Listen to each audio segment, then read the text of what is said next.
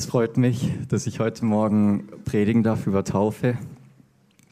Andi hat mich gefragt und ich war echt richtig begeistert, weil das ist ein Thema, was so zentral die gute Nachricht von Jesus beinhaltet.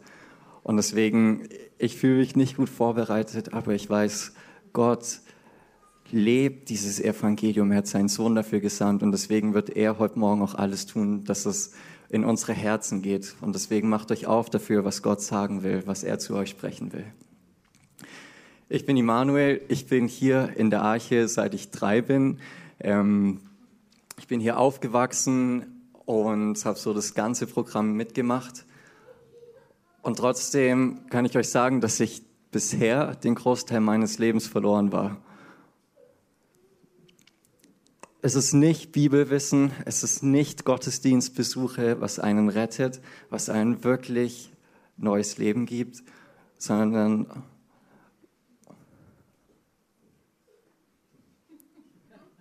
Oh, ich glaube, ich muss in die andere Richtung. Ah, okay, jetzt weiter. Jesus hat gesagt, wer glaubt und getauft wird, der wird gerettet werden. Wer aber nicht glaubt, der wird verdammt werden. Und ich habe das so sehr auch für mich erlebt, dass es eben darauf am Ende ankommt.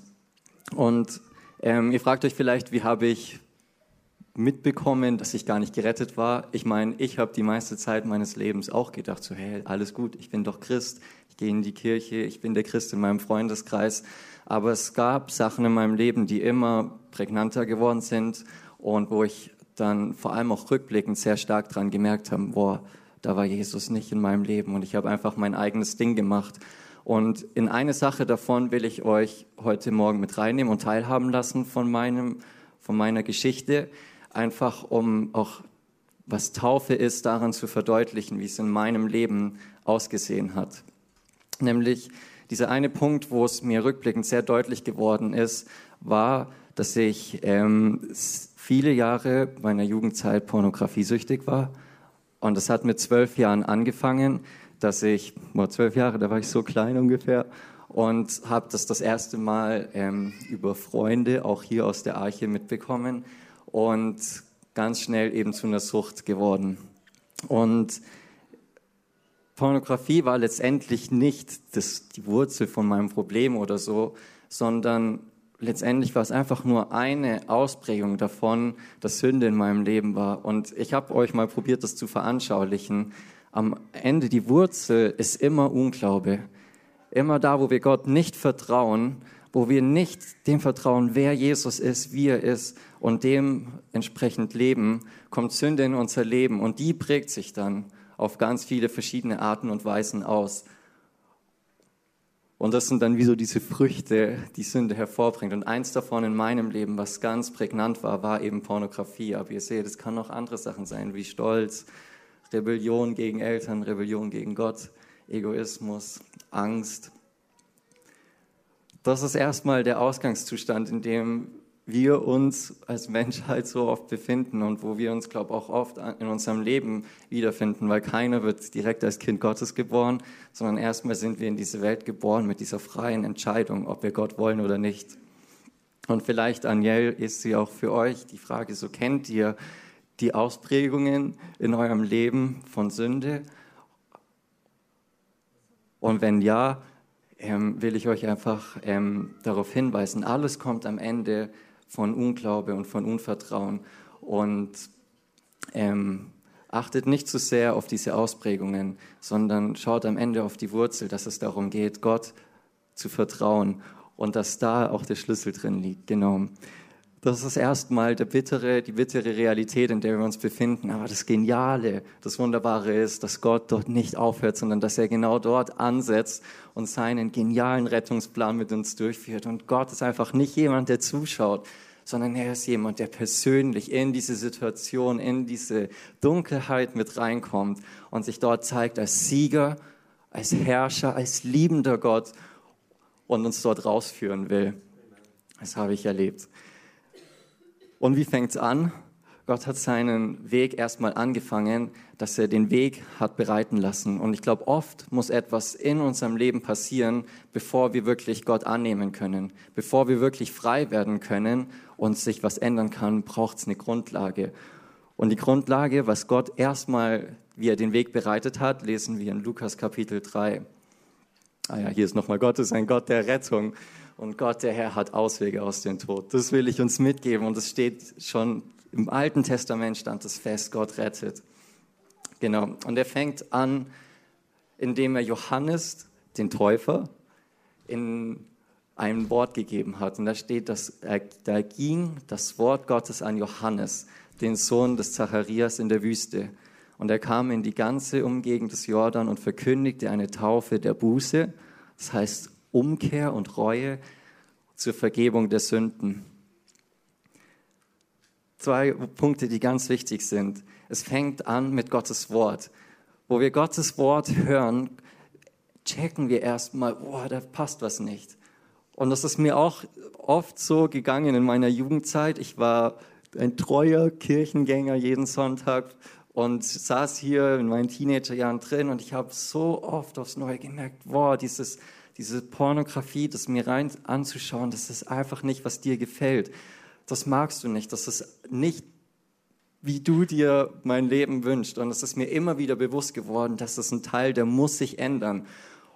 Das heißt, wenn ihr merkt, da ist irgendwas faul in meinem Leben, schaut auf Gottes Wort. Wenn ihr ein Problem habt mit, keine Ahnung, vielleicht fühlt sich euer Arbeitsleben faul an, dann lest in der Bibel über Arbeit. Wenn es eure Ehe ist oder was auch immer, dann schaut, was sagt Gott dazu, weil das zeigt uns und deckt immer wieder auf, was eigentlich ähm, verkehrt ist. Johannes hat das auch sehr direkt getan. Und das Zweite ist, wir müssen darauf mit Umkehr reagieren, damit sich auch was verändern kann.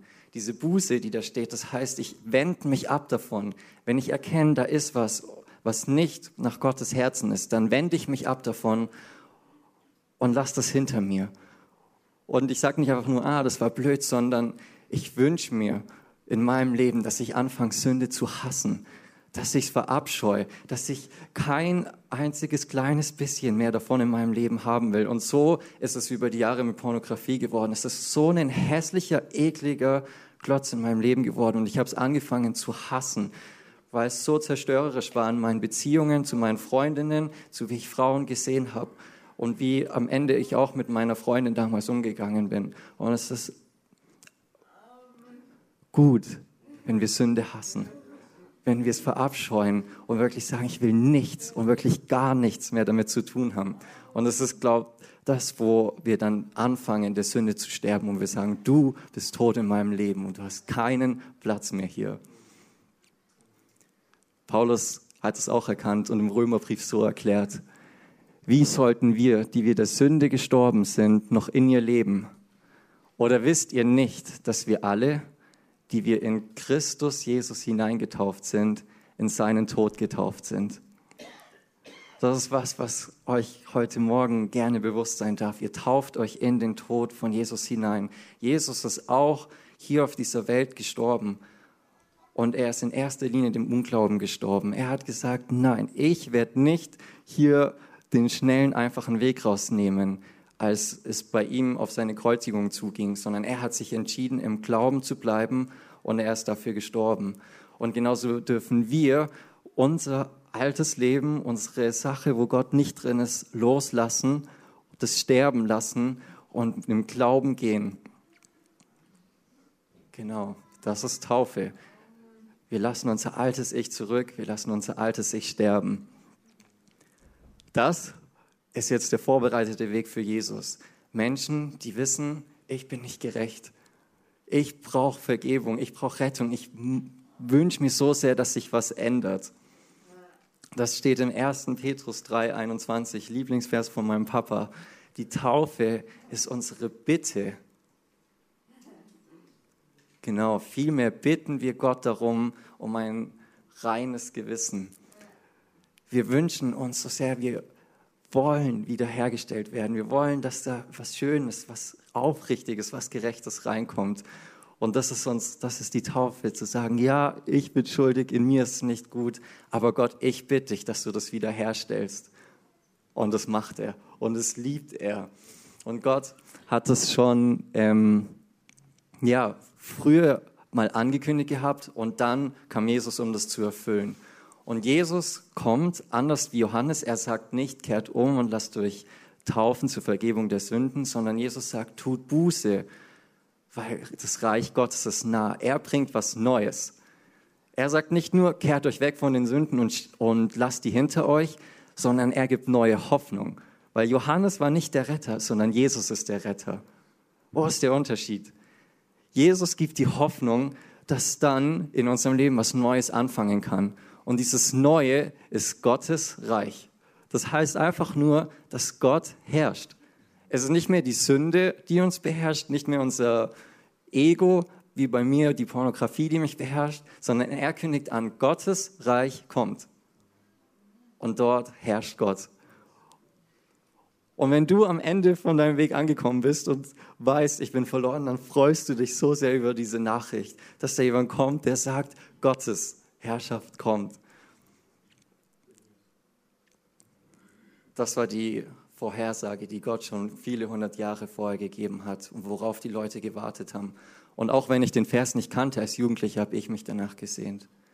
Gott sagt, ich will euch ein neues Herz geben und einen neuen Geist in euer Inneres legen ich will das steinerne Herz aus eurem Fleisch wegnehmen und euch ein fleischernes Herz geben. Ja, ich will meinen Geist in euer Inneres legen.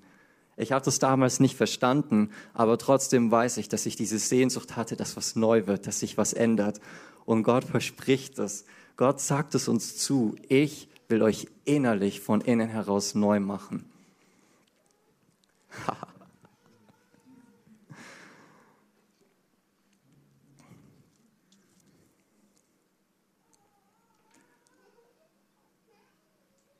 Und das ist es, wie sich verändert.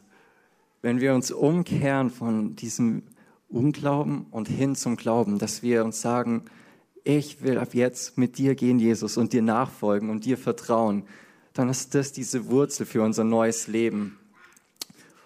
Gott hat uns, wie gesagt, versprochen, dass er uns ein neues Herz geben will und einen neuen Geist.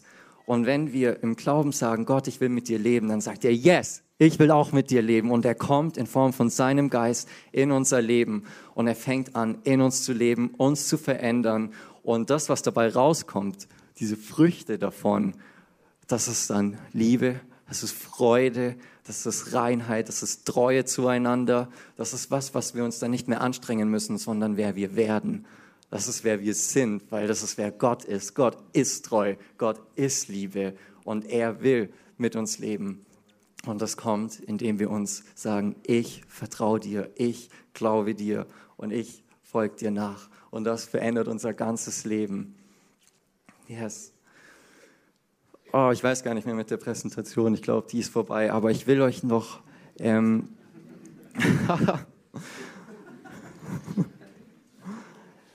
einfach ein paar Sachen von Jesus sagen, weil was glauben wir?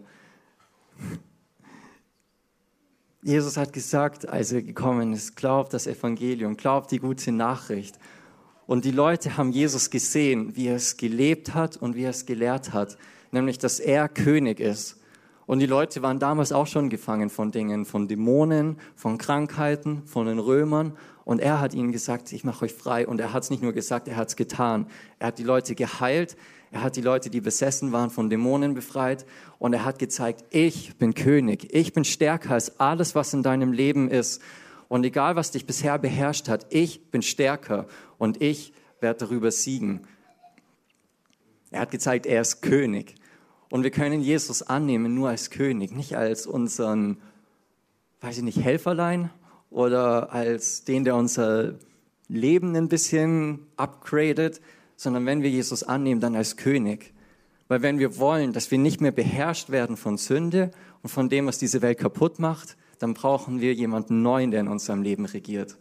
Und das will Jesus sein. Und er bietet uns an, dass er in uns regiert, dass er in uns führt und dass er mit seiner Macht all das rauswirft, was uns bisher gefangen gehalten hat und unser Leben zerstört. Come on. Und Jesus selber ist diesen Weg gegangen und hat Sünde überwunden. Er hat den Unglauben überwunden. In dem Moment, wo er ans Kreuz gegangen ist, hat er vollkommen das erfüllt, was wir nie geschafft haben. Gott zu vertrauen, selbst wenn es uns alles kostet.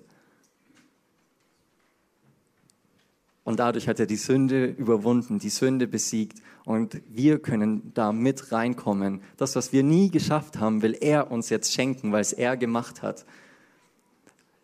Es steht in der Bibel, der Lohn der Sünde ist der Tod.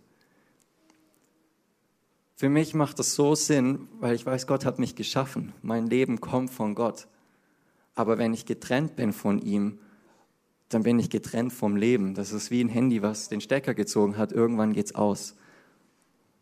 Dieses Getrenntsein, dieses Weglaufen von Gott, nicht seinen Weg gehen, ihm nicht vertrauen, das führt zum Tod. Und wir Menschen haben das alle irgendwo gemacht. Und wir werden alle irgendwann im Tod gelandet. Und Jesus ist der Einzige, der es nicht gemacht hat. Er ist der Einzige, der nicht in den Tod gegangen ist, sondern der wirklich im Leben geblieben ist und der dadurch Leben in sich selbst hatte, der selber das Leben war durch Gott. Und er hat sich entschieden, ich gehe freiwillig in den Tod und gebe mein Leben euch allen, die es nicht gehabt hättet. Und das können wir annehmen. Und das ist das Wunderbare, wenn wir sagen, ich kehre um, ich lasse mich taufen, ich fange ein neues Leben an und ich empfange unverdient dieses Geschenk, dieses Leben von Jesus, was er uns schenken will. Puh. Ich kann euch sagen, ich war von zwölf bis ungefähr 19 mit Pornografie und ich bin nicht rausgekommen, obwohl ich so oft wollte. Und ich hatte einfach nicht die Kraft. Und die Sache ist, wenn ihr jetzt einfach nur sagt, ja, ich will mein altes Leben aufhören und es bleibt dort stehen, dann würden wir wahrscheinlich alle wieder zurückfallen irgendwann. Und da hat Gott eben diese wunderbare Möglichkeit, dass er uns seinen Geist gibt. Und deswegen werden wir auch im Anschluss für die Erfüllung vom Heiligen Geist beten, dass ihr eben einen neuen Antrieb bekommt, dass ihr diese Möglichkeit bekommt, frei zu werden, diese Möglichkeit, dass ihr von was Neuem bestimmt werdet. Und yes, es ist das wertvollste, das größte Geschenk überhaupt, was man je empfangen kann den Heiligen Geist zu haben, ist das Wertvollste, was wir je haben können.